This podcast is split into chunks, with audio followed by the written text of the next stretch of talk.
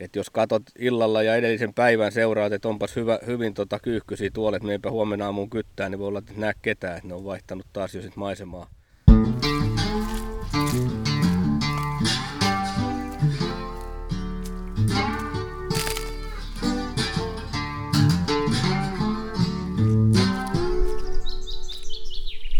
Mio on Matti Tieaho ja tämä on Saappaat jalassa podcast. Me ollaan nyt elokuun puolivälissä, on 14. päivä elokuuta ja tämä on nyt sitten neljännen tuotantokauden aloitusjakso. Tänään mun vieraana Kyyhkysen metästyksestä on puhumassa Kai Korpi. Tervetuloa. Kiitoksia. Missäs me Kaitsu nyt oikein ollaan? Ollaan Kymenlaaksossa Kouvolan kaupungin entisessä Valkealassa Inkerilän kylässä ollaan näin pitkän kaavan mukaan kerrottuna. Kun mä tässä kattelin, kun tänne tultiin, niin melkoisen erämaiset olot. Täällä voisi ihan hyvin kuvitella, että tuossa tulee kohta näkyviä paitsi kyyhkyjä, niin vaikka karhu. Joo, kyllä täällä kaikkea riistaa löytyy ja tämä on tosiaan aika erämaista jo, että tämä alue, että harvaan asuttuu, muutama tuommoinen pien kyläkeskittymä on ja muuten kyllä on yhtä korpea kaikki. Niin, kuinka pitkä matka tästä nyt on sitten lähimpään asutukseen? Onko tässä joku maatila lähellä? No, lähimpään asutukseen on tuohon käytännössä tuo Inkerilän, Inkerilän kylä itsessään, niin siitä tästä taitaa linnun tietä olla semmoinen puolitoista kaksi kilometriä. Ja seuraava on sitten jossain vielä kauempana vai onko toisessa suunnassa sitten yhtä lähellä jotain? No aika lähellä sitten on tuo Rämälä, Rämälä tuossa kanssa, että, että siinä ne lähimmät asutukset on. Ja sitten pitääkin jo mennä tuonne Tuohikottiin asti, jos toiseen suuntaan katsotaan ja sitten kilometrejä onkin varmaan kymmenen. Oot Kaitsu Valkealan Kouvolan riistanhoitoyhdistyksen puheenjohtaja. Mikäslainen alue teillä täällä oikein on? Onko Valkealan alueella muita? Kouvolassa lienee ainakin riistanhoitoyhdistys. Joo, riistanhoitoyhdistyksiähän on sille, että ne on niin kuin käytännössä entisen kuntajaon mukaan. Kouvolahan on tämmöinen yhdistynyt, yhdistynyt useammasta kunnasta, niin kaikissa niissä vanhoissa kunnissa on olemassa nämä riistanhoitoyhdistykset, että tämä Valkeala on niin, että se on vanha Valkeala ja sitten se vanha Kouvolan kaupungin alue. Eli sehän oli, oli niin kuin pelkästään Kouvola se kaupunki itsessään, että siinä ei niin kuin paljon metsästysmaata ja muuta ollut, niin se on iät ajat kuulunut tähän meidän Valkealan riistanhoitoyhdistykseen. Valkeala Kouvolan riistanhoitoyhdistys kaiken kaikkiaan niin on täällä Kymenlaaksossa, niin ollaan suurin, suurin tuota jäsenmäärältään ja pinta-alaltakin taitaa olla suurin tai toiseksi suurin. Toi Imatra Ruokolahti on samalla tasolla, mutta meillä on jäseniä, metsästyskortin omaavia, omaavia niin tuota noin 1600 pyöreästi tässä yhdistyksen jäseninä. Minkälaista metästystoimintaa teidän alueella tapahtuu, jos katsotaan ihan ympäri vuoden?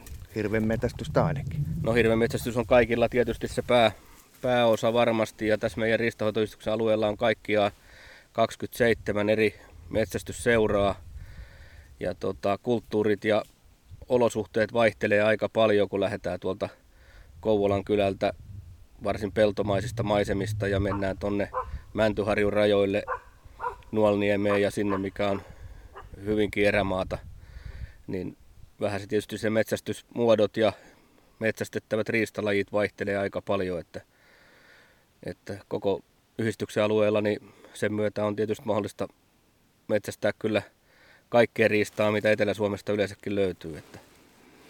Niin, tämä näyttää tämä maasto nyt, missä ollaan. Me ollaan tämmöisessä melko mäkisessä aukealla ollaan ja tuolla on sitten ku, kuusikkoa, onko männikköäkin tuolla on männikköä myös tuolla muutaman sadan metrin päässä eessä. Me ollaan hyvin erämaisessa paikassa. Täällä varmaan liikkuu myös karhuja.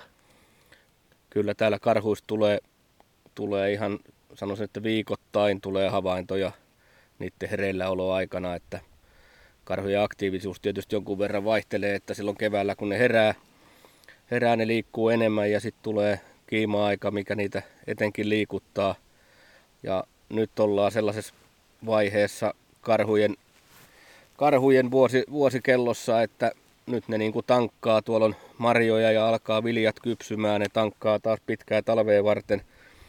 Nyt niistä tulee vähemmän havaintoja ehkä kuin alkukesästä.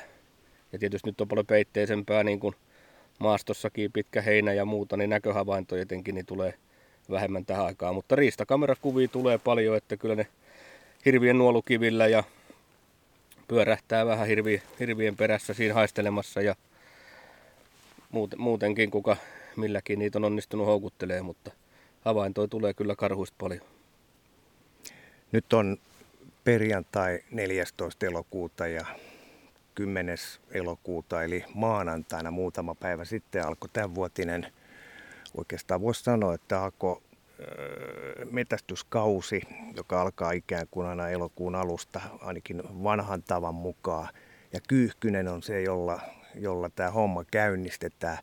Olitko maanantaina heti passissa?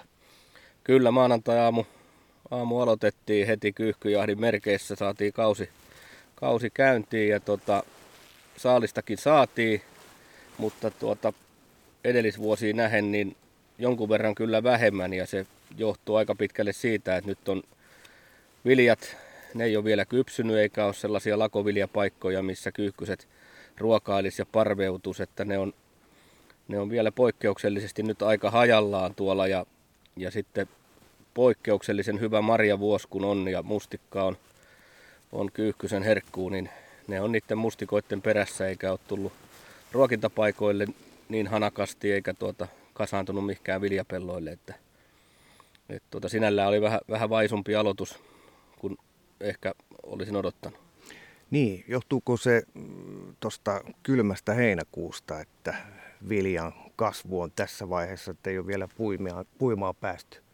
Se voi hyvin olla näin, että en tiedä itse kun en viljelijä ole, että mikä se perimmäinen syy siellä nyt, nyt on, mutta että selkeästi ne on, on myöhässä, että itse asiassa niin kuin täällä Kouvolan seudulla, niin tänään ensimmäisiä, ensimmäisiä puimureita näin, että ja täällä meidän seudulla, täällä Valkealassa, niin en ole vielä nähnyt. No toivotaan, että nyt kun neljä päivää on aloituksesta mennyt, niin homma alkaa kääntyä parveutumisen puolelle ja kyyhkyjä tulee. Mikäs tässä nyt on pelin henki tänään? Mitä täytyy tehdä, että me voidaan tällä tulla elokuun puolivälissä mettäreunaa tai tällaisen aukon, aukon lähelle ja, ja odottaa, että kyyhkyjä tulee. Tämä, ei ole, tämä hommahan ei pelaa niin, että tullaan vaan ja mennään johonkin, vaan, vaan tämä vaatii valmisteluja. Joo, kyyhkyjahtihan on aina, aina kyyhkynen sellainen, että ruokintapaikoilta tai lepopuilta niitä yleensä pyydetään. Eli silloin kun kyyhkynen ei ole ruokailemassa, niin sitten se, se aina sitten illalla lentää niille ja päiväksikin niihin lepopuihinsa. Ja jos ne on tiedossa, missä ne lepopuut on, niin niiden alla tai vieressä voi odotella, milloin ne sinne tulee. Ja sitten toinen on se, että löytää niiden suosiman ruokapaikan, yleensä viljapelto tai vastaava, missä ne, missä ne käy ruokailemassa ja sinne sitten naamioituu jonnekin pellon laitaa sopivalle kohdalle ja varttuu niiden tulevan. Ja itse on suosinut, mikä on nykyisin kyllä tosi yleistä jo kyyhkyjahdeissa, että niitä ruokitaan keskikesästä lähtien niin viljalla, herneillä, maissilla, sun muulla, että nyt meilläkin tässä ollaan, ollaan tällaisen joulukuusi viljelmällä, missä aina pysyy tämä puusto niin kuin matalana, niin tänne on perustettu tälle ruokintapaikka, mihin niitä on ruokittu ja tässä on hyvät puolensa sinällään, että me ei tarvitse kenenkään viljelyksi olla sotkemassa, ei ole minkäänlaista uhkaa, että kun saadaan ne linnut tulemaan tänne ja täällä ammutaan niitä. Ja tota, kyyhkyyhän on ihan, ihan perusteltuukin harventaa, että se, se muotoutuu tonne maanviljelijöille etenkin ketkä herneitä ja niille muuten hyvin maistuvia kasveja kasvattaa ja niillä koittaa elää, niin ne sotkee niitä viljelyksiä sun muita, että, että viime vuosina niin kyyhkykannat on, ne on runsastunut tosi paljon ja se alkaa olla yksi niin kuin eniten saalista tuottava lintu myös metsästäjille. Niin, mennään 70 vuotta taaksepäin, eli vuoteen 1950 tai 50-luvulle. Silloin Suomessa ammuttiin vuosittain 2000 kyyhkyä, joista osa oli siihen aikaan vielä sallittuja uuttukyyhkyjä. Joo. Sekä sepel että uuttukyyhkyjä yhteensä ammuttiin 2000 vuodessa. Ja viime vuonna niitä ammuttiin 93 uuttukyyhkyä on rauhoitettu, eli nykyään ammutaan vain tätä isointa kyyhkyä, eli sepelkyyhkyä, niin viime vuonna ammuttiin jo yli 300 000 kyyhkyä Suomessa. Joo, kyllä se kanta on hurjasti, se on kasvanut. Itsekin muistan 30 vuoden takaa, kun täällä aloittelin näitä touhuja, niin tota, kyllähän tämänkin kylän alueella ja näin kun kyyhkyjahti alkoi, niin tota, niinä aamuina lähinnä silloin aamu neljän aikaa, kun nyt lähdetään passiin, niin siihen aikaan käännettiin kylkeen, että tuota, ei täällä ollut kyyhkyjahtiin menijöitä eikä ollut jahdattavaa. Tuossa kun nyt on toi ruokintapaikka, jossa näytti nyt olevan ainakin hernettä ja sitten taas olla jotain viljaa. Oliko?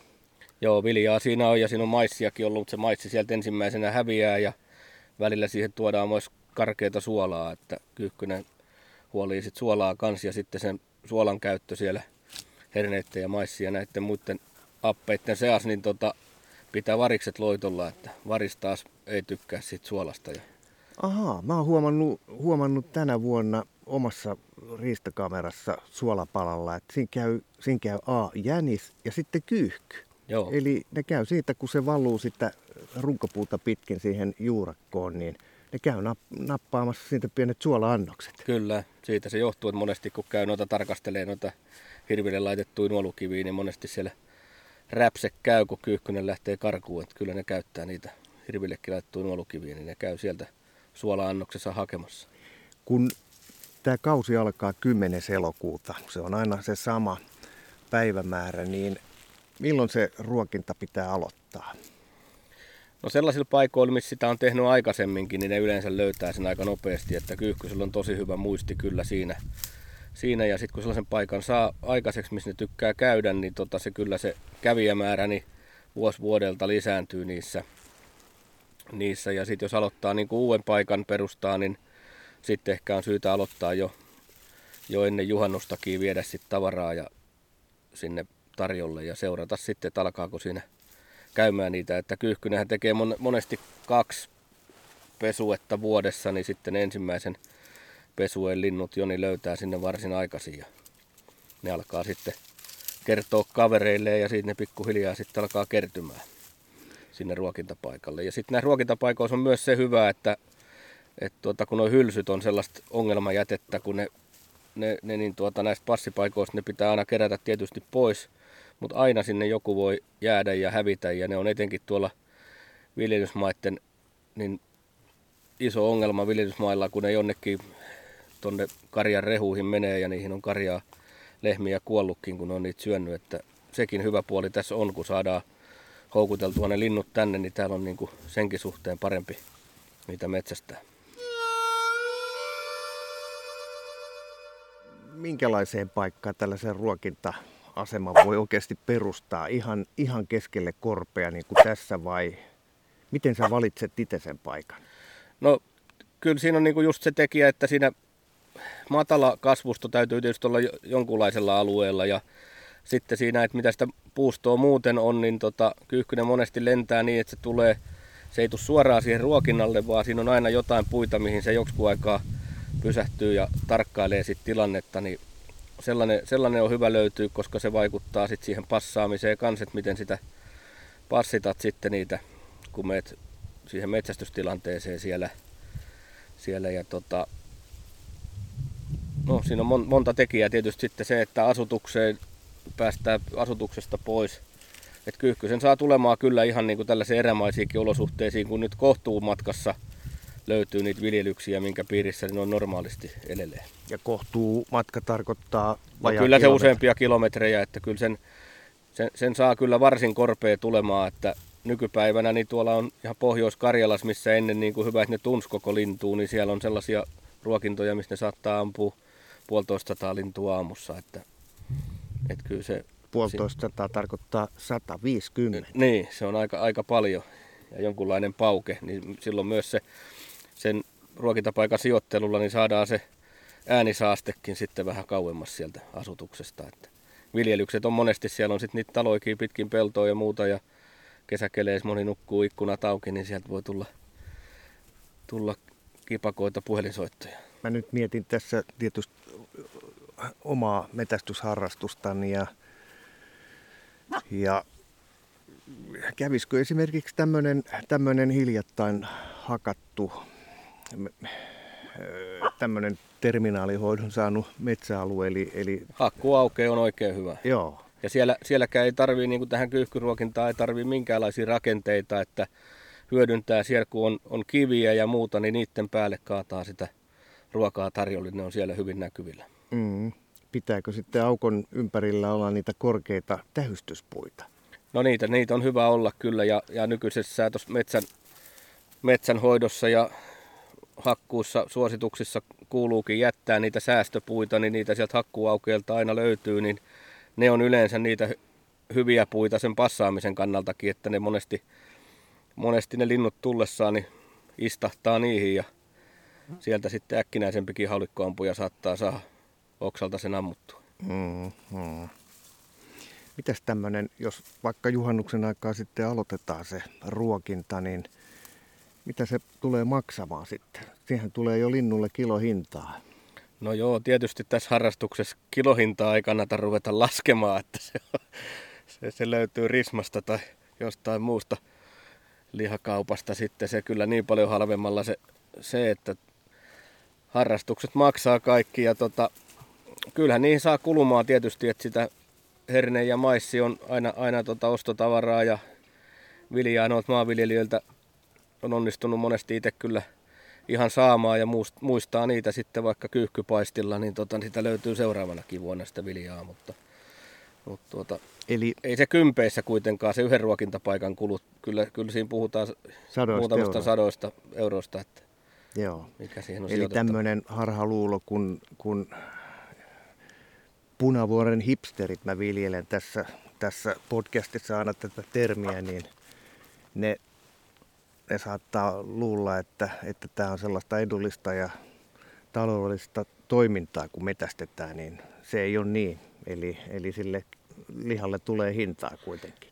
Kyllä sille tulee ihan, ihan metästyksen kaikissa lajeissa, niin kyllä se näin on, että, että tota, sitä ei pidä sitä kilohintaa ruveta miettimään. Ja tuleehan tässä sitten kaikki kulkemiset ja ruokinnoilla on kuitenkin käytävä muutaman kerran viikossa aina täydentämässä niitä eväitä ja, ja tuota, sitten kyyhkyjahti on sellainen, että se vaatii käytännössä aina on oltava ainakin yhdellä siinä porukas, jotka siellä jahdissa on, niin on oltava noutava koira.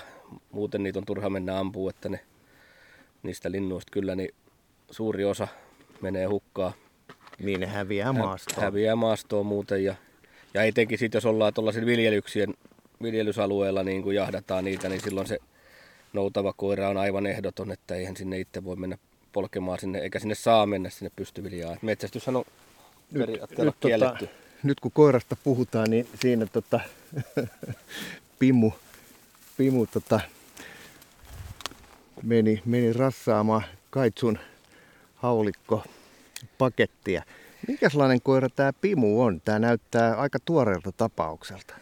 Joo, Pimu otti ensimmäiset riistakosketukset nyt maanantaina, kun aloiteltiin tätä jahtiin ja pääsi useampia kyyhkysiä sai löytääkin ja varsinaisessa noudossa oli vielä ongelmia, ettei halus pitää itten riistat, että se harjoitusdami on helpompi luovuttaa kuin tämä riista, riista sitten, kun sen makuu pääsi. Ja tota, Pimuhan on tällainen neljä ja puoli kuukautinen viiriäiskoiran pentu.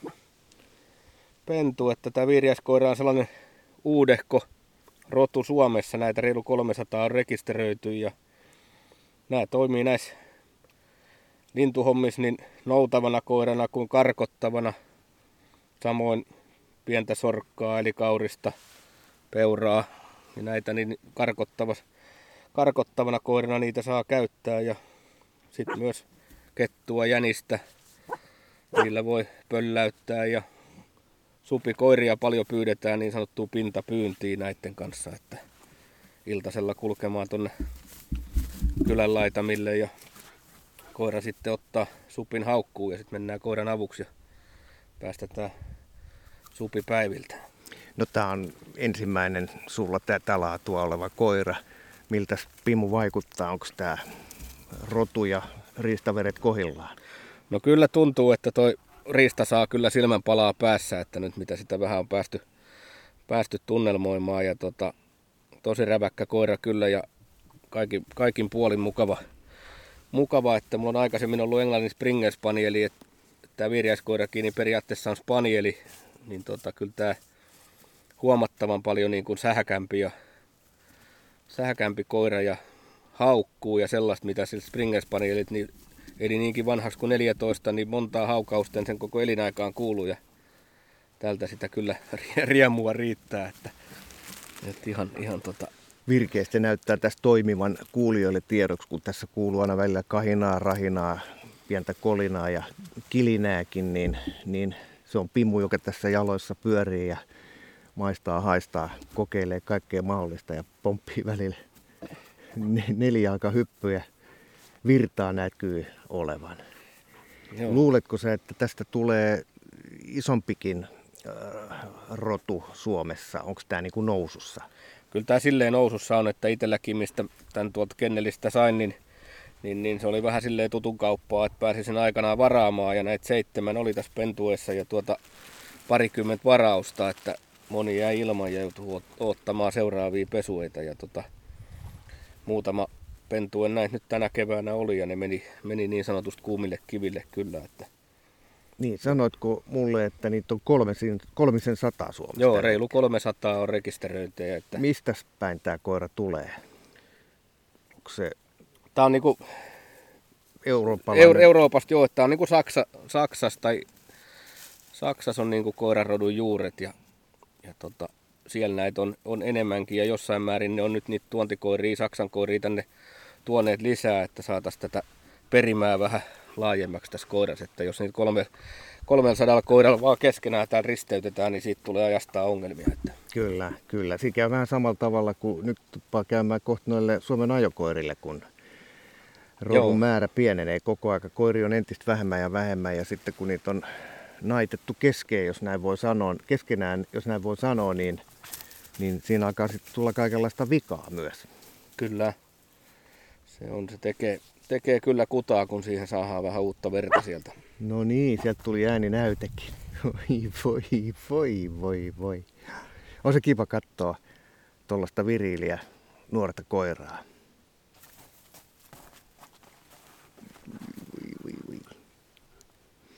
Hei, palataan tähän kyyhkynmetästykseen. Se on, voi olla vähän vaikeaa, kun tuossa on tommonen, tommonen viehättävä koira pyörii jaloissa, niin se vie kaiken huomioon. No moi, moi, moi, moi. Varo vähän sit mikki. Älä, älä tussu. Voi, voi, voi, voi, voi. Mitä? Matilla ei ainakaan ole tekoparta, se kokeili senkin. No niin. Hyvä, hyvä. Siinä on mikki. Älä vaan sitä ota. No, hyvä. Kyllä tää on kiva koira. Niin, palataan tähän kyyhkyn metästykseen tässä on oikeastaan vuorokauden aikana, kun mietitään, miten tämä homma tapahtuu, niin on oikeastaan kolme, kolme momenttihetkeä, eli aamu, sitten ilta ja sitten tosiaan päivällä näitä lepopuita, niin miten tällä kauden alussa, kun lähdetään aamupassiin, niin mihin aikaan lähdetään liikkeelle? No silloin aloitusaamuna, niin heti kohta viien aikaa aamulla se lento alkaa ja se kiivain lento on kyllä käytännössä sinne aamu seitsemään ohi, että, että se ensimmäinen, ensimmäinen tunti on ehkä kaikki vilkkain. Ja tota, aina niitä sinne ehkä yhdeksään asti siinä lentelee ja sitten sit se kyllä ihan rauhoittuu ja iltapäivälle taas sitten pikkuhiljaa sieltä lepopuistaa lähtee liikkeelle ja no tämän ensimmäisen viikon aikana on ehkä se iltalento ajoittuu kiivaimmillaan sinne neljän, eli kello 16 ja kello 18 väliin. Joo. Nyt, nyt lös Pimu taas haulikon panoksen. Panoksen sieltä. kanssa. Joo, se toivottavasti se on pehmeitä, ettei poksaa. Niin, miten se päiväpyynti, se lepopuista, lepopuista. Oi, voi voi, kyllä minä näen sinut. Juu, ja siinä on se lelu kans. Juu. Niin, se Joo. päiväpyynti. Mihin aikaa? Eihän siinä ole mitään järkeä, että aamulla mennään neljän aikaa mettään ja sitten ollaan ilta pimeää saakka, vaan, vaan tota, ainakin meikäläinen on tehnyt tätä hommaa niin, että itse asiassa meikäläinen on tehnyt pääosin vaan tätä aamupyyntiä. Niin, niin sitten kun se on yhdeksän aikaa ohi, niin sitten, sitten kerätään kimpsut ja kampsut. No niin. Alas tuli. Alas tuli, hake, Pimu, katto, hake. Käy hakemassa. Käy, käy. No niin. Saadaan Pimulle riistotilanne sinne putos. Ensimmäinen kyyhky on ammuttu.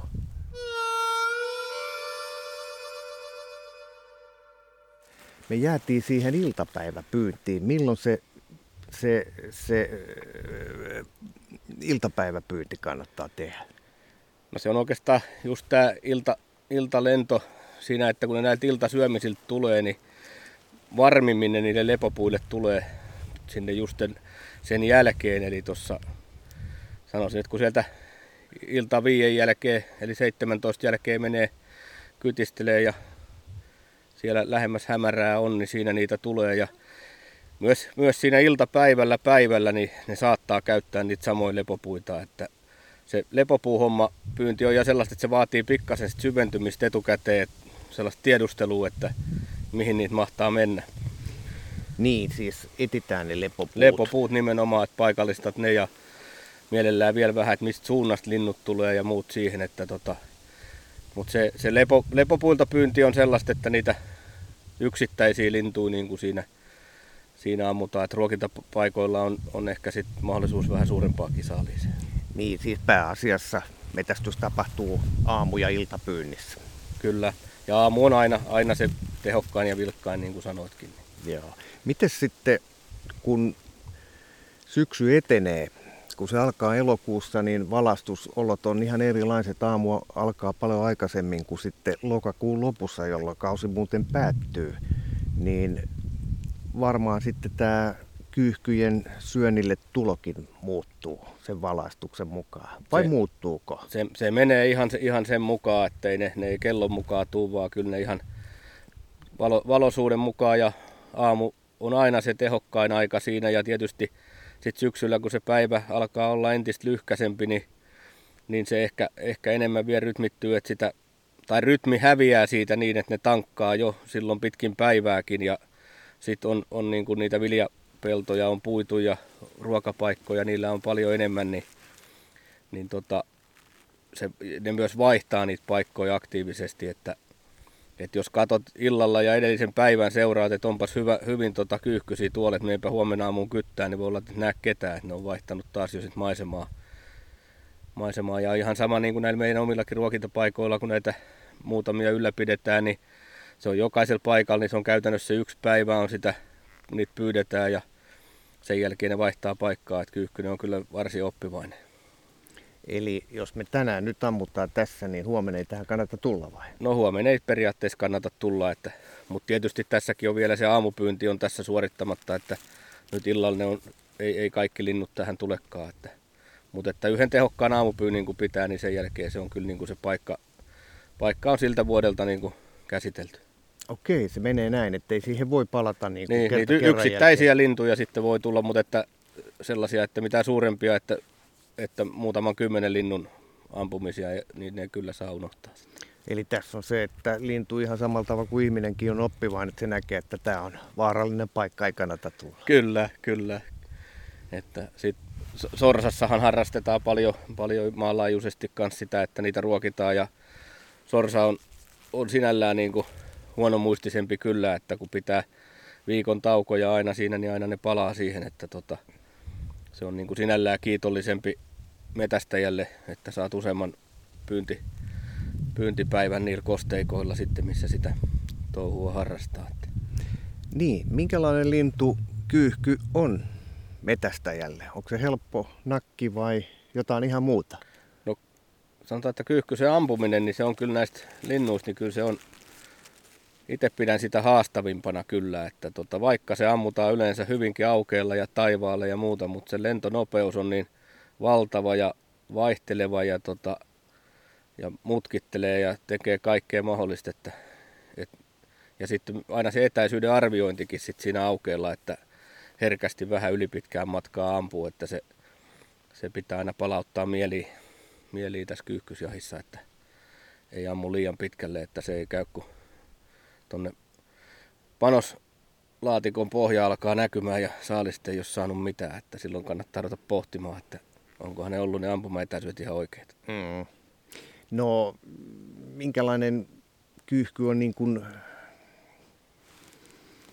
vastustajana, siis ta- tarkoitan sitä, että että tuossa sanoit, että Sorsa tulee viikon päästä takaisin, kuulostaa vähän niin kuin tyhmän sorttiselta verrattuna kyyhkyyn. Onko kyyhky ovela, fiksu, hyvänäköinen, tarkka lintu? On siis, joo, silleen just, että se, se muisti sillä pelaa ja sitten se on kyllä tarkka ja, se, ja näkee ja näin, että et, et on, on, kyllä siinä haastetta on kyyhkysen pyynnissä monella tavalla ja just, just näin, että se vaihtaa sitten paikkaa ja, ja tota, sit, niin kuin naamiointiin, niin jo, jossain määrin kiinnitän siihen huomioon, mutta se, että kun jollain tavalla olet piilossa, niin kyllä sitten taas se liike on se, mikä yleisesti ottaen, että kun se oot paikallas vaan, niin se monesti, monesti on enemmän kuin puoli ruokaa, että, et tota, mutta tarkka näkö on kyllä, kyllä ja, ja havaitsee kyllä, että tota, niin, on. se on vähän sama kuin meillä metästäjillä, että liikkeestähän mekin yleensä aina havaitaan se, Joo, se otus. Että jos se jossain, jossain metto tai teeri tai, tai vaikka kyyhkykin puunoksella istuu, niin ethän siellä sitten huomaa. Joo, näin, näin se menee. Se on, miten se menikään, me, mehto on lintu, josta näkyy läpi, kun se on niin. puunoksella. Että se on vaan, sulautuu niin hienosti.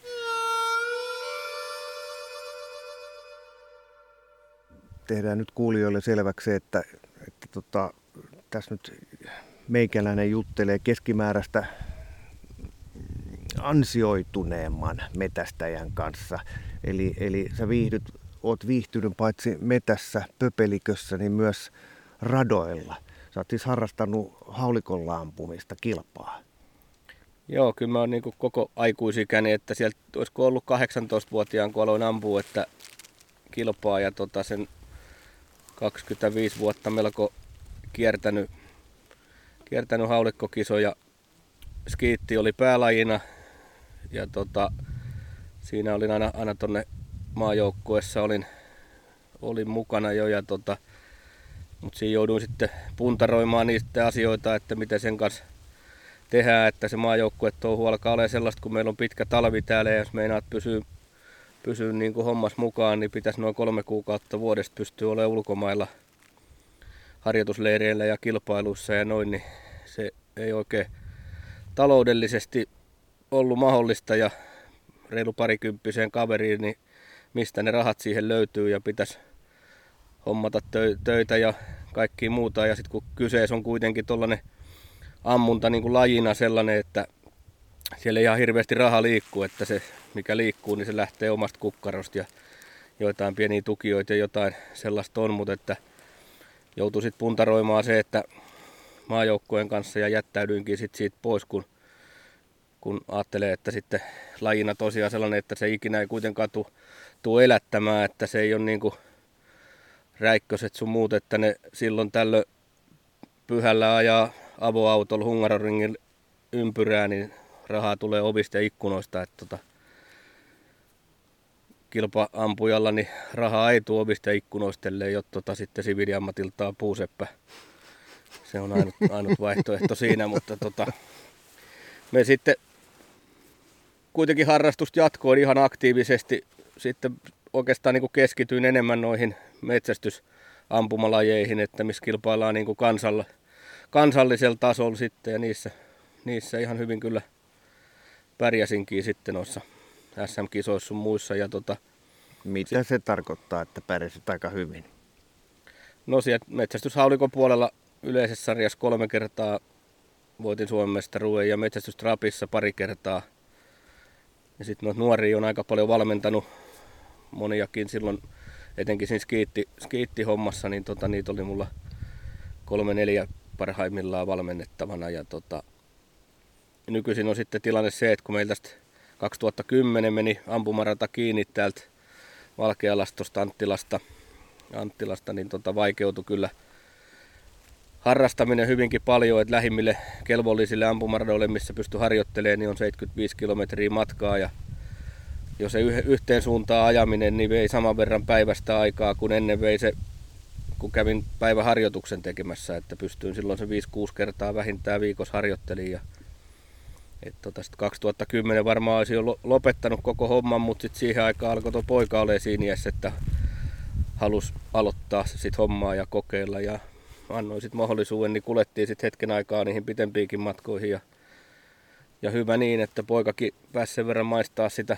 touhua, että sekin nuorissa yhden, yhden tota SM-kullan ja yhden hopeen kerkis hankkiin, ennen kuin nyt sitten hällä on edessä se, että pitää niin kuin työ, työhön ja, ja tuohon muuten arkiseen elämään panostaa, niin, niin nyt meiltä on ampuminen sitten muutama vuosi on nyt niin kuin oltu siitä silleen jäähyllä, jäähyllä niin, että tota, odotellaan, odotellaan. Itse on kyllä silleen aktiivisesti niissä, siinä mukana, että tänne Valkealaan meillä on iso ampumarata-keskushanke vireillä ja on, on siinä, niin kuin, siinä muutaman hengen ydinryhmässä, jolla sitä sitä rataprojektia hoidetaan ja viedään eteenpäin. Tällä hetkellä näyttää nyt hyvälle, että muutaman vuoden päästä meillä todennäköisesti ampumarata täällä on ja, on ja sitten katsotaan, että vieläkö puhtia on harrastaa, mutta ainakin yritän olla mukana luomassa, että muillekin olisi mahdollisuus, koska ainakin itselleen se ampuma ura ja aika antoi kyllä,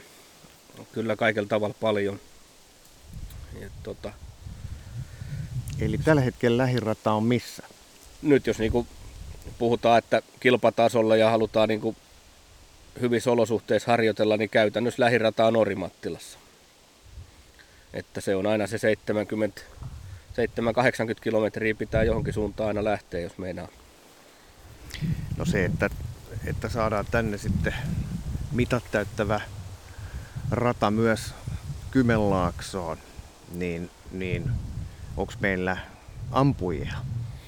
No se on yksi ongelma, että nyt kun ollaan oltu se Anttila rata, kun meni kiinni, se palveli iso, iso aluetta, että meillä kävi Kotkasta asti, kävi niin kuin sellaiset, jotka tosissaan ampuja harrasti, niin tota, kävi täällä. Ja se kun meni kiinni, niin nyt, nyt meillä on niin kuin melkein yksi sukupolvi tässä on menetetty tällä alueella niin kuin ampujista, jotka on keksinyt sit muuta tekemistä. Ja niistä sen ajan ampujista, jotka siihen aikaan ampu, niin niillekin on tullut niin kuin, niin kuin itsellekin on, on, on, on kyllä sitä askaretta löytynyt sit sille ajalle, mikä nyt on vapautunut siitä ammunnasta. Että, et tota, mutta toivottavasti kyllä se kuitenkin metsästäjille ja kaikille niin se, se on, on tärkeä ja sitten kun saadaan hyvä, hyvä rata, niin se on ympäristöystävällinen, se on turvallinen. Siinä on monta, monta tekijää, kun se saadaan sellaiseen keskitettyä, niin, niin kyllä mä toivon, että kun se rata aikaisiksi saadaan, että sinne, sinne väkeä saadaan. Että tota, Suomi on aikanaan maailmankartalle juostu, mutta ampumalla se on siellä pidetty, niin kyllä sitä ampumataitoakin on hyvä ylläpitää. Minkälainen urheilulaji, metästys sitten, tai ampuminen ylipäätään on? Mitä siihen vaaditaan? Minkälainen kaveri, tyttö tai poika voi kehittyä hyväksi ampujaksi? No kyllä se keskittymiskyky on tietysti, se on ihan, ihan tota, kaiken A ja O siinä – siinä ja sitten tota, sit tällainen koordinaatiokyky ja kaikki tällainen tietysti siinä tulee, tulee ja sitten tota, ja sitten vaan raakaa harjoittelua, että se on niin kuin haulikkoammuntakin on sellainen, sellainen että niin kuin sanotaan, että sillä ammutaan vaistolla, mutta että kyllä kun sitä ruvetaan kilpailemaan ja se vie sille tasolle, että se rutinoituu, niin siihen tulee semmoinen lihasmuisti ikään kuin siihen suorittamiseen itsessään, että sä, sä vasta lähet niin komen, komennosta ja kiekko lähtee, sä lähet itse liikkeelle, niin sä tiedät jo, että osuu, vaikka sulla ei vielä ole peräposkessakaan, että se on tota työn alla, mutta kun sitä on paljon tehnyt, niin siihen tulee sellainen rutiini, että sanotaan, että kun sit on tehnyt sen kymmeniä tuhansia kertoja ensin, niin sitten sen osaa ja sitten kun sä oot tehnyt sen 100 tai 200 000 kertaa, niin sitten se alkaa siellä kilpailupaineen allakin onnistumaan jo. Että tota. Tuossa ennen tätä podcastia juteltiin niitä näitä ja tuli puheeksi, että ammuit tässä hiljattain karhunkin. Sehän ammutaan luodikolla. Mitä ero on haulikolla ja luodikolla, kun puhutaan ampumisesta? Sanoit tuossa, että, että puhutaan aina tästä vaistomaisesta suorituksesta haulikon ammunnasta, mutta onko siinä, mitä muuta eroa siinä on? No kyllä mä itse näen, että ne on niinku ihan kuin yö ja päivä, että tota, haulikko on tosiaan niinku sellaista vaistovarasta ammuntaa ja, ja se, sitä niinku, siinä, on, siinä on sitä liikettä siinä ampumisessa aina ja et niinku, luodikossa tietysti on paikallaan ja on liikkuvaa maalia kaikkea, mutta siinä on ihan laukaisut, laukaisut on aivan erilaisia, että tota, etenkin siihen aikaan, kun ampuu itse kilpaa, niin jos me meni vaikka ampuu liikkuvaa hirveä, niin mun ei tarvinnut ajatella, että mä kohta laukasen, niin se hirvi hävisi sieltä ruudusta jo, että silloin lähdet niin kulettamaan sitä asetta niin kovaa, että mm. et, tota, ne niin kuin, omalla tavallaan niin kuin häiritseekin vähän sit toinen toistaa, että et, tota, täällä ei, se on melkein niin, että aina ampujatkin niin jompaa kumpaa keskittyy joko haulikkolajeihin tai luotilajeihin, että Toki on sitten sellaisia kyllä, jotka ampuu hyvin niitä kaikkia ja tuntuu, että ne Suomessa ne on tuolla Pohjanmaalla ja ruotsinkielisen Pohjanmaalla. Siellä, siellä on, en tiedä onko se sitten niiden pohjavedessä vai missä, että ne onnistuu siinä, mutta... Et ampuu sekä että Sekä hyvin. että on hyvin, niin. Joo.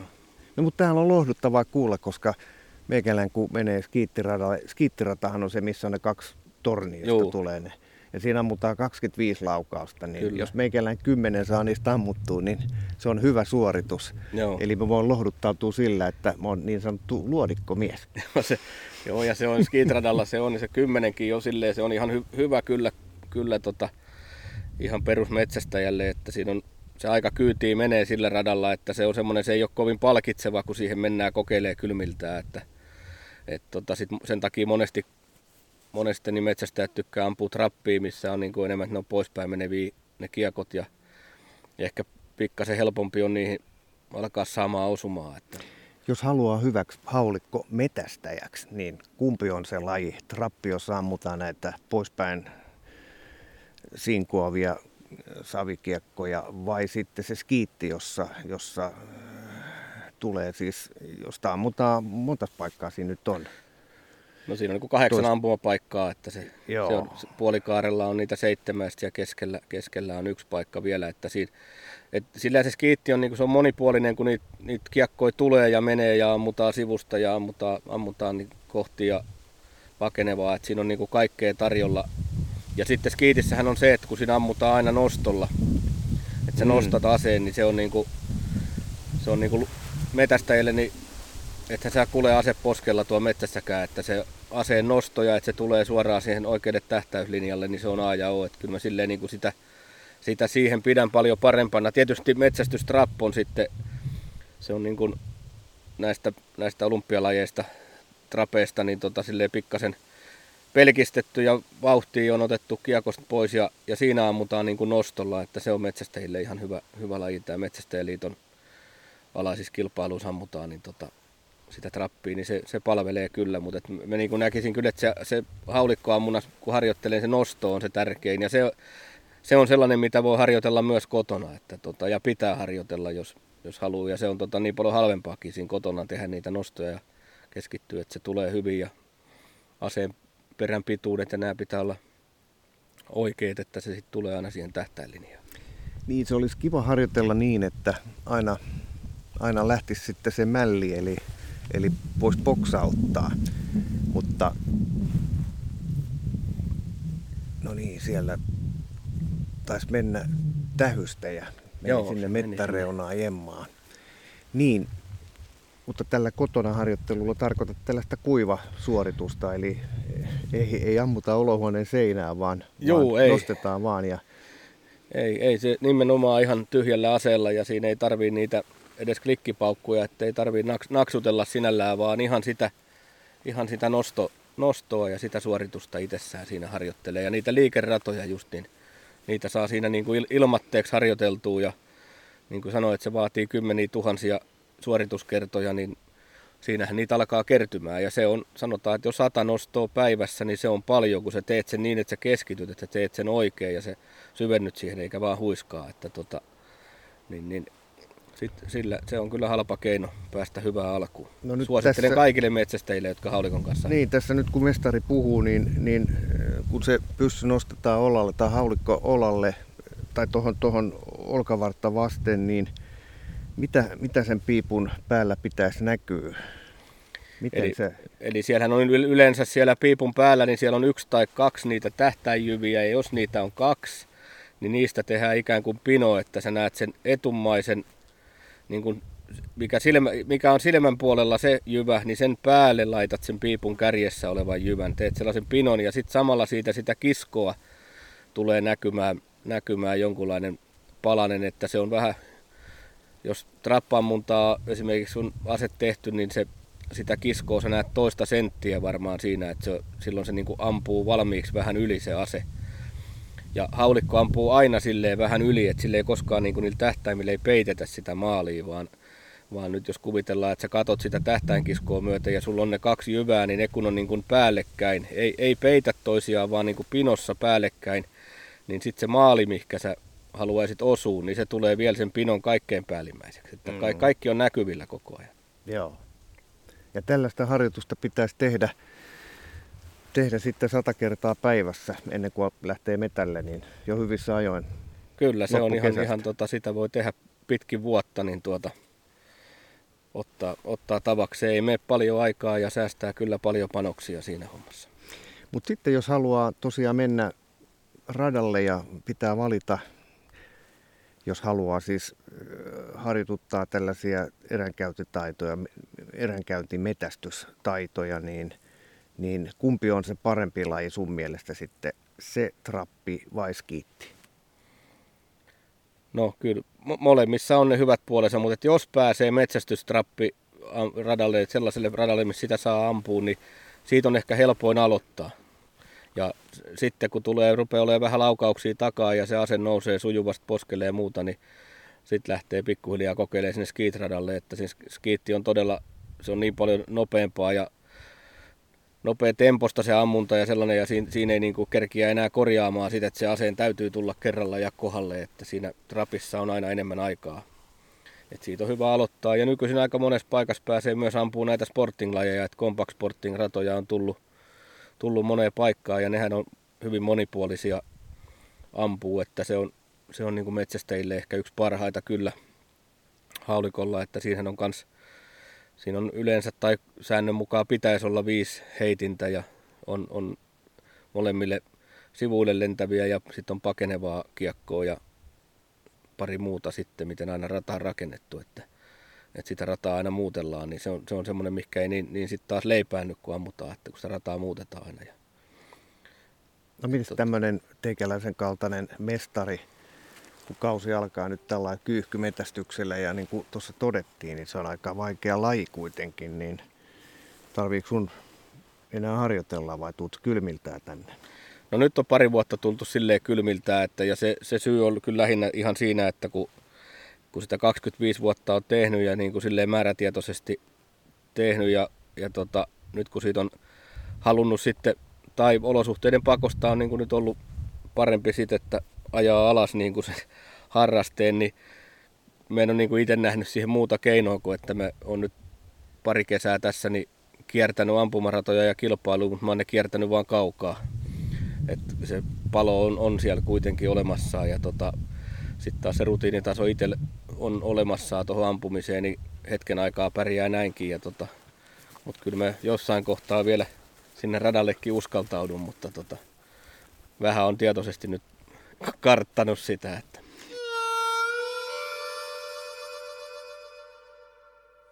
Niin, nyt kun maanantaina neljä päivää sitten alkoi tämä kausi, niin sä ollut joka päivä nyt metällä sitten? En, en ole ollut, että kyllä se maanantaina silloin, silloin käytiin ja nyt sitten nyt ollaan, ollaan tänään täällä, että, että tosiaan kun ne ruokintapaikalla se on aina se kerta ja se loppuu siihen, niin, niin, niin nyt täytyy vähän odotella, että miten nuo viljat kypsyy ja jos tulee sellaisissa paikoissa, sit, niin siitä tulee niin äkkilähtöä sit kun löytyy, että jossain vyykkyset käy ruokailemassa, niin ja niin kuin sit sanoin aikaisemmin, niin tota se, sit kun sen paikan löytää, niin montaa päivää ei voi niin kuin jahkailla, vaan kyllä siellä pitää niin kuin käytännössä seuraavana aamuun sit olla, jos meinaa olla, että ne vaihtaa niin usein sitten niitä ruokailupaikkoja. Että tuuli vähän yltyy niin kuin kuuluu. Onko sulla useampi ruokintapaikka?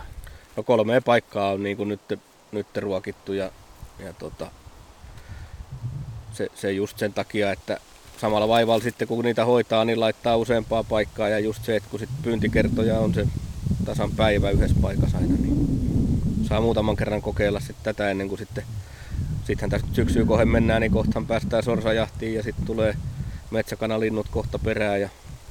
Onko sulla näillä ruokintapaikoilla sitten se riistakamera, että pystyt seuraamaan silleen, Joo, No väli, välillä on ja tietysti tämä kyyhky se ei viitti sitten laittaa, laittaa muuta kuin silloin kun uutta paikkaa kun tekee, niin pitää niin kauan, että näkee, että, ne on nyt sinne linnut löytänyt. Et muutenhan se räpsii, niin sieltä saattaa tulla tuhat kuvaa päivässä, Kyllä, jos se laittaa tuttu, niin kuin tuohon ruokinnalle. Tuttu juttu, joo, just näin se on. Näin se on. No, tämä ruokintapaikalta ampuminen on yksi juttu.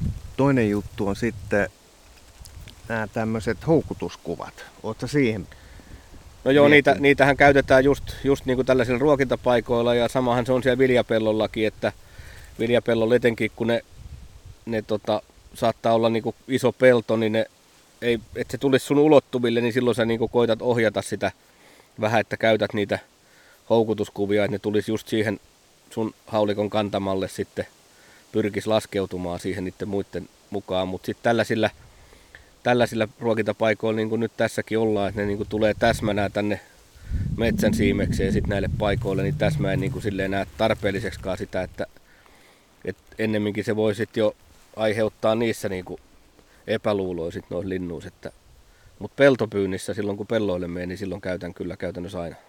Kerrotaan se, miten se homma pelaa. Eli, eli se ei mene niin, että aamutuimaa mennään ja laitetaan sinne yksi, yksi houkutin kuva keskelle peltoa, vaan mitä, mitä pitää tehdä? Joo, kyllä se, se vaatii, niin kuin, että siihen saa sen parven tun, tunnelman siihen ja sitten ne käytännössä aina, aina on niin kuin tuulta vasten nokat niillä, että mistä päin tuulee, niin sinne, sinne päin ne on, on niin kuin kulkemassa ja, ja tota, sitten siihen parven, parven vielä, kun sen parven muodostelman tekee niin, että siihen jää niin kuin keskelle, keskelle jää sellainen aukko, että tekee ikään kuin ison auran, taikka sille, että pyrkii siihen, siihen keskelle, että ne tulevat linnut yrittäisi laskeutua, että silleen pystyy vähän yrittää ohjaamaan sitä tuloa siihen. Kuinka monta kaavetta eli houkutuslintua siihen pitää laittaa? No kyllä mä sanoisin, että alle kymmentä on turha viedä ja siitä mitä enemmän vaan, vaan on ja mahdollisuus viiä siihen, niin aina se sitten paranee. Että,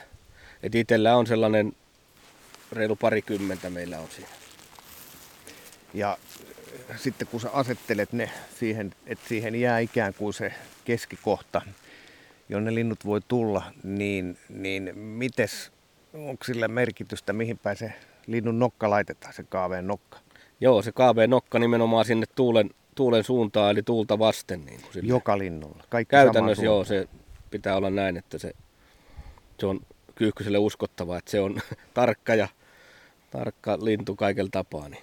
Voiko tätä sitten vielä viritellä sillä että laittaa pari tähystyslintua lähipuiden latvaa? No se tietysti, mutta siinä on oma hankaluutensa saada ne sinne latvaan. Ja tota, et se yksi, mitä sit moni käyttää, niin on näitä niin sanottuja kyyhkymagneetteja, eli semmoisia karusellia, mitkä niin kun akusta saadaan virta ja ne pyörittää sitten kahta lintua, mitkä on rautalankojen päässä siinä ikään kuin lentää ja leijailee siinä yläpuolella. Että sellaista, sellaista tehostetta osa käyttää. Sellaista saa nykyään käyttää. Se kuulostaa jo vähän sellaista motorisoidulta toiminnalta. Joo. Ihan, ihan sallittuja. Pimu on nyt ihan selvästi rauhoittunut ensimmäisen kyyhkyn jälkeen.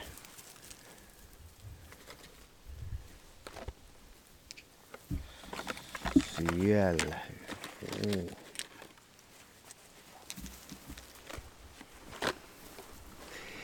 Niin, onko tämä sun ainoa koira tämä Pimu? Ei, kyllä meillä on, meillä on pojan kanssa tota porukassa vielä niin tota kaksi Jämtlannin pystykorvaa, mitä käytetään sitten Hirvihommissa. Hirvi, hirvihommissa ja karhulle ja on myös villisian pyynnissä käytetty. Niin, onko täällä, täällä varmaan täällä erämaassa ei villisikaa ole jahdattu? No kyllä niitä täälläkin on ollut, että ne just näillä ruokintapaikoilla ja, ja tota, muualla, että tältä kesältä muutaman kerran on ristakamerakuvaa tullut, mutta täällä on kuitenkin hyvin satunnaista vielä, vielä ja ne on tota, villisikoja, kun on täällä vähän, vähän, niin ne seilaa ja menee ihan, että niillä ei ole sellaista vakituista reviiriä, vaan ne on sellaisia kulkijoita aina, että satunnaisia kulkijoita, että on tästä muutama vuosi sitten tästä parisikaa tästä ammuttiin silloin, että, mutta tota, ei, ei, ei niin kuin sellaista pitää pysyvää vakituista kantaa täällä. Nyt on pakko kysyä, tämä ja semmoinen mun vakio juttu, kun Kaakkois-Suomessa liikutaan ja kun tuo oli aikanaan niin harvinainen otus tämä, nyt ei puhuta riistasta, vaan, vaan petoelämästä noin ylipäätään. Oletko se täällä ahmoja nähnyt? Ahmoja varsinaisesti niin kuin ihan livenä en ole ahmaa nähnyt, mutta viime talveltakin niin kyllä jälkiä niin pari otteeseen oli Valkealassa. Että, ne on sellaisia läpikulkijoita, mutta sanoisin, että ihan joka talvi niin ne jäljet jossain vaiheessa ilmestyy. Mm.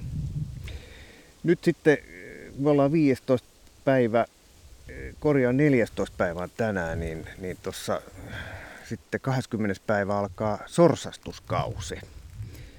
Minkälaista touhua se on verrattuna tähän kyyhkysmetästykseen? No sorsastus tietysti sit mennään veden äärelle ja tota, siellä on omat haasteensa, haasteensa niissä ja kyllä se tota, ihan pienestä pojasta lähtien niin aina 20. elokuuta itsensä sieltä Kaislikosta löytää ja, ja tota, se on, on tota, tietysti Sorsassakin käytetään, käytetään myös ruokintaa jossain määrin apuna ja tota, näillä seuduilla niin pienvesistöjä, pieni lampi ja järvi on, on paljon, että täällä on ihan kohtuu hyvät mahdollisuudet kyllä sorsastaa, sorsastaa että niitä sitten kiertää, kiertää ja tietysti kun on pieni lampi ja noin, että siellä ole veneitä ja muuta, niin sen takia itselläkin tämä koira on kasvamassa, niin se mahdollistaa sitten, että niilläkin paikoilla voi käydä sorsastelemassa ja saa sitten myös koiralle tilanteita. Kummasta tykkäät enemmän, sorsastuksesta vai kyyhkystyksestä? No kyllä molemmissa on oma viehätys, että tota, sorrastus on tietysti, että siihen on ehkä vielä paremmat mahdollisuudet ja tietysti niitä metästyspäiviä on siinä enemmän, enemmän silleen, silleen siunaantuu, että kun tota näitä järviä ja lampia täällä on, mitä kierrellä, että kyyhkyisessä on tämä ruokapaikan etsiminen. Sitten sit niinku sen itse sen saaliin kannalta silleen siinä haastavuudessa, niin kyllä niinku kyyhkynen kyyhkynen useimmiten niin kuin se ampumatilanteet ja ne niin haastavampia on niin kuin kyyhkysessä että, kuin sorsassa. Että sorsa on, on tota, silleen suoraviivaisempi siinä lennossa ja muussa, että se on niin kuin ehkä helpommin sit saatavissa. Miten ne metsäkanalinnut? Tämä on sellaista aluetta, tuossa kun tänne tultiin, niin niin kuin sanottu, niin hyvin erämaista näyttää olevan. Niin onko täällä metsäkanalintuja? Joo, täällä on metsäkanalinnut on, ne on kyllä nyt runsastunut ihan, ihan että sanoo kuka mitä hyvänsä, niin metsokannatkin on, on ja teeriä on ihan, ihan mukavasti kans kyllä.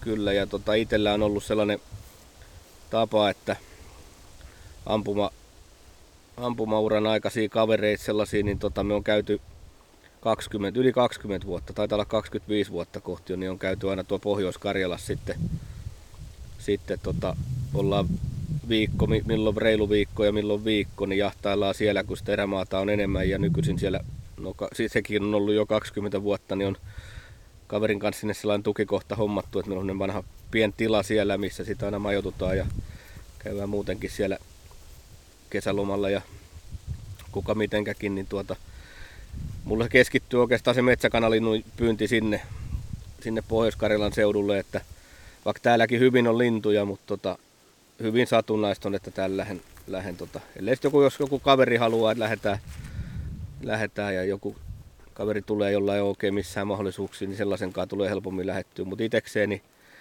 ei niinkään täällä ole, että me puran sen oman metsäkanalin paineen siellä Pohjois-Karjalassa, että siellä on, siellä on niitä selkosia, missä kulkee ja sielläkin ihan hyvin lintuu. Joo, se on, siellä on lintu enemmän ja sitten se on jotenkin, jotenkin tosiaan, kun selkoset, niin kuin sanoit, ne on isompia, niin se erän käynti itsessään, se on kyllä, siinä on oma taika. Se, siinä on oma, oma taika ja sitten kun lähdet kulkeen, niin se et ole aina tiellä. Niin, niin. Joo, kyllä. Totta, se on Ei niin tarvitse koko aika ojien Joo. yli marssi.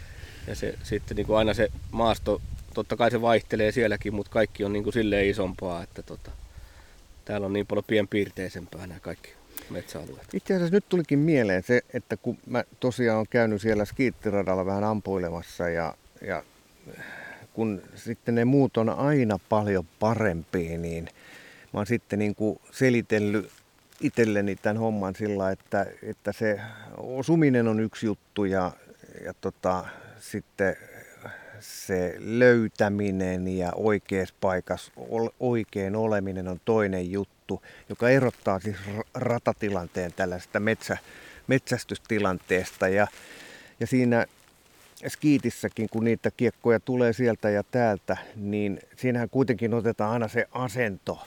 Mm.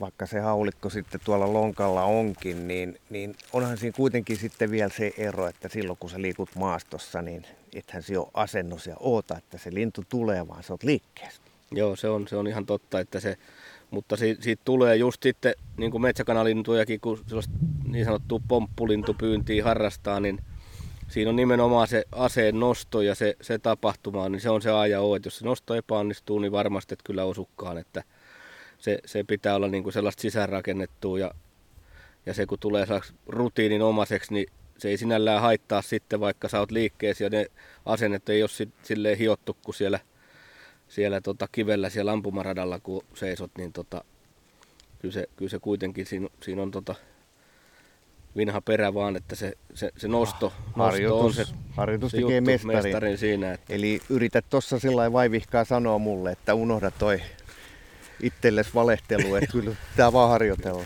Joo, kyllä se, kyllä se sen harjoittelun kautta se tulee ja, ja siinä harjoittelemisessakin niin se, se on monella ollut perisynti silloin, kun niitä nuoria itsekin valmensi, niin päästä eroon siitä, että se osuma niin on se tärkein silloin kun sä alat opettelee sitä, niin se ei ole se osuma se tärkein, vaan se, että sä mietit itse, mitä sä teet, miksi kävi näin. Ja siitä sitten, silloin sä pystyt niinku kehittämään itseäsi, kun sä tiedostat, että mitä siinä tapahtuu. Koska sä voit osua siihen kiekkoon niin, että se menee aivan savuksi ja se suoritus on ihan niin kuin nolla, että vahingossa oot osunut, niin ei se tee autoaksi siihen. Sitten ne osumat alkaa tulee sieltä, kun miettii ja oppii sen, että miksi se osuu ja tiedostat, miksi meni ohi ja mitä sä teit ja siitä pystyt kehittämään sitä itse siinä. Ja tässä varmaan pitää sitten, kun omaa suoritusta analysoi, niin siinä auttaa se, että on joku muu ja kattelee siinä sivussa tai takaa, että miten se menee. Mä en ainakaan näe, kun mä ammun sen, sen tilanteen, niin tota, se on ihan arvailu, että mitä tässä nyt kävi, kun se menee ohi. Joo, se on, se on sellainen juttu, että se oma, oma jokainen laukaus pitää niinku ampumaradasta puhun nyt, niin pitää niin kuin analysoida sitten, kun oot, että mitä kävi, miksi kävi, ja sitten sen jälkeen pyydät seuraavan vastetta. Siinä välissä aina, että se, siitäkin tulee sitten sellainen rutiini itselleen, niin tota, että se menee just niin, että se aina käyt äkkiä läpi mielessä, sit, mitä tuossa äskeisessä laukauksessa tuli, ja sitten vasta pyydät seuraavaa kiekkoa, että se se itse tutkiskelu ja kritiikki siinä, niin se on kaiken A ja O, että sä voit kehittyä. Et se ei auta mitään, vaikka on siellä selän takaa koko ajan hokee, että meni yli, meni ali ja teki sitä ja tätä. Jos et sä niinku itse mieti, että miltä se tuntui, mitä siinä tapahtui. Et tota, se, sen kautta oppii. Et no niin. ite, ite, mutta että tietysti se kaveri siellä takana ensi alkuun etenkin on tärkeää, että se ohjeistaa vähän, että, että miksi,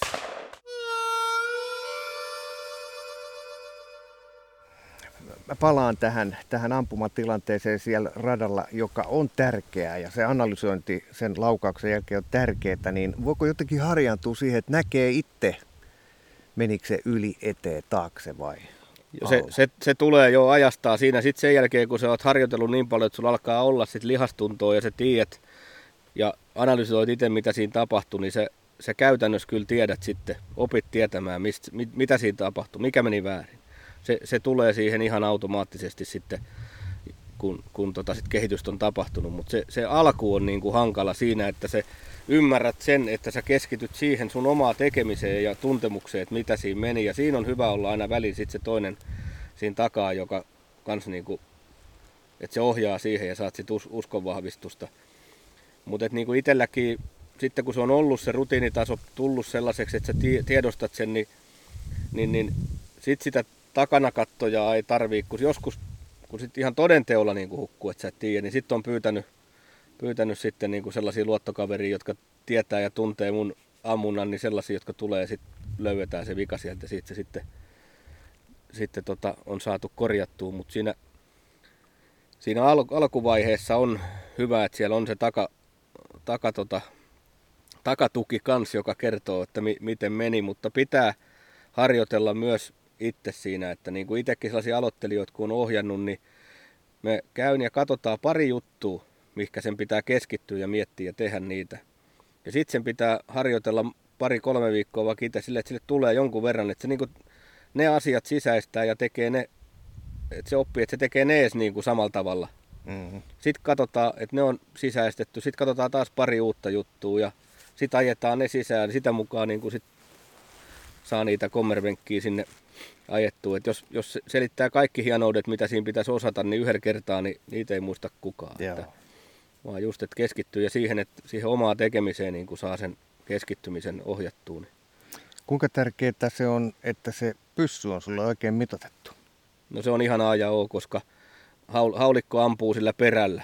Että se perä pitää olla mitotettu ihan, ihan oikeille mitoille. Ja se on yksi haaste kanssa aina, että kun nuoria kasvuja olevia kavereita tulee, niin si- siinä ei ole oikotietä on, onnea. Se on vaan sirkkelillä vettävä se pyssy siihen malliin, että se on oikein kokonen, että se, se ei pelaa sillä, että kun aikanaan hommattiin luistimia, että ne on kahdella villasukalla sopivat, niin se ei niin kuin toimi. No niin, siellä lentää taas. Siinä on varmaan monet NHL-kyvytkin jäänyt, jäänyt tuota kehittymättä siinä, kun ne on hommattu ne kahden villasukalla sopivat. Olisi pojat saanut pelata oikein kokoisilla, niin Kyllä, kyllä. Se on ihan sama tässä haulikkohommassakin, että si- sitten se on vaan perä oikeanlaiseksi ja sitten sitä mukaan kun kaveri kasvaa, niin, niin, niin sitten lyödään taas palasia sinne lisää ja jatketaan sitä ja sitten kun se kasvu on loppu, niin voidaan teettää sitten niillä mitoilla. Sitten se tietää, minkälainen perä se pitää olla, niin tehdään Kyllä. sitten se uusi puu siihen. Joo. Mikä on semmoinen, semmoinen tota, raaka tällainen niin kuin radioteitse annettava ohje, milloin se perä on oikean pituinen? Oikea pituus on silleen, että kun ase otetaan, otetaan otat siitä aseen pistoolikahvalta kiinni, niin kuin, että sulla on sormi liipasimella, sormi liipasimella ja tota, se on siinä ensimmäisen nivelen kohdalla liipasin ja sitten laitat kyynär taipeeseen sen perään ja laitat niin kuin 90 asteen kulmaa, kulmaan tota käden, niin sen pitäisi silloin olla niin kuin, kaikki pitäisi olla kohdallaan, niin että se on sopivan mittainen sinne kyynärtaipeeseen taipeeseen se ase ja sitten se etusormen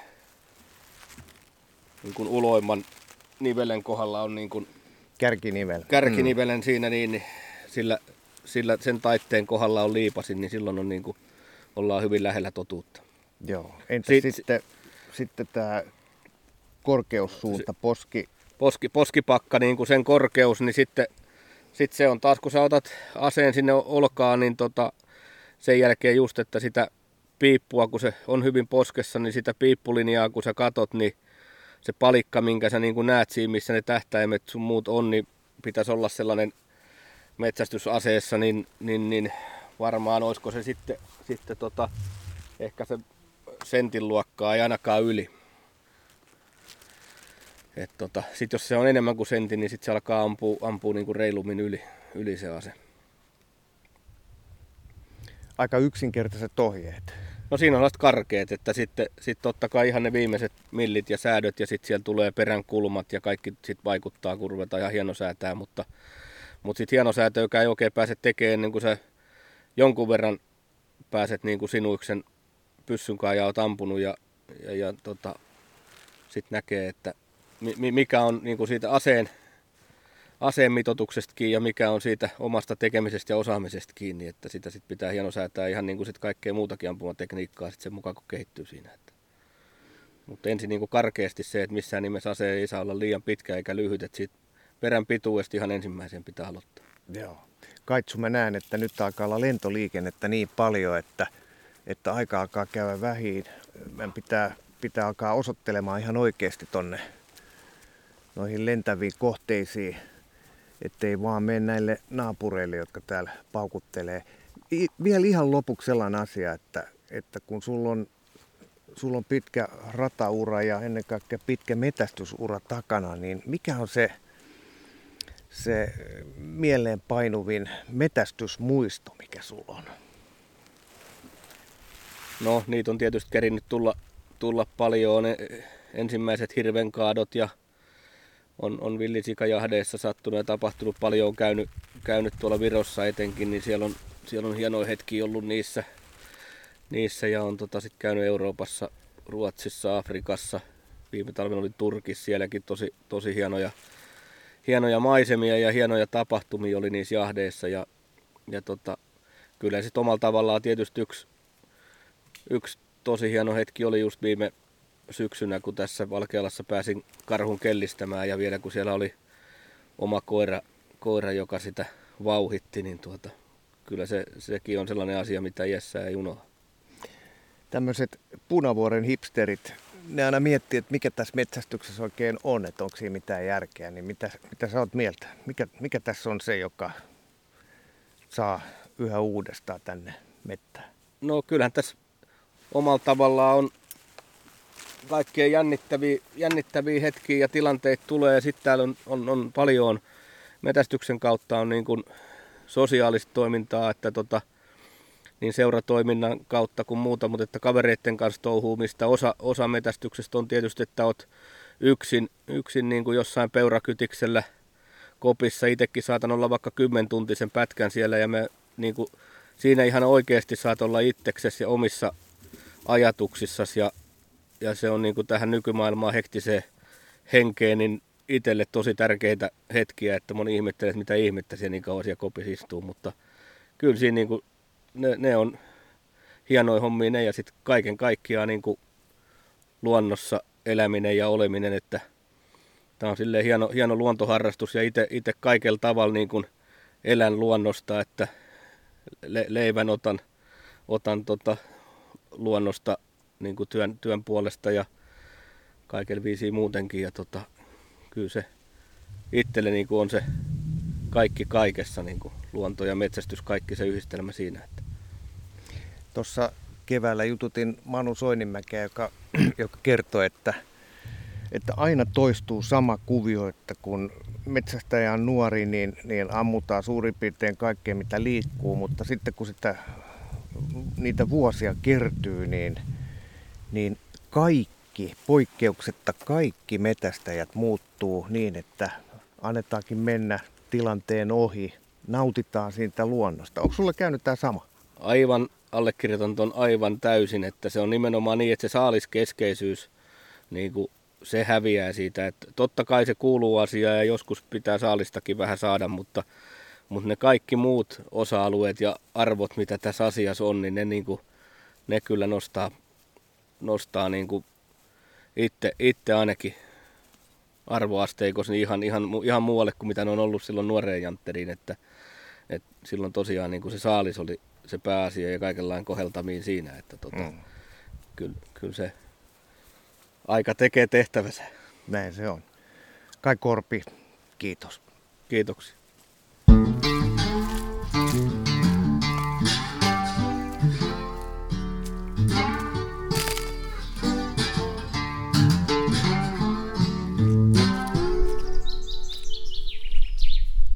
Tämä on Kouvolan Sanomien Saappaat jalassa podcast.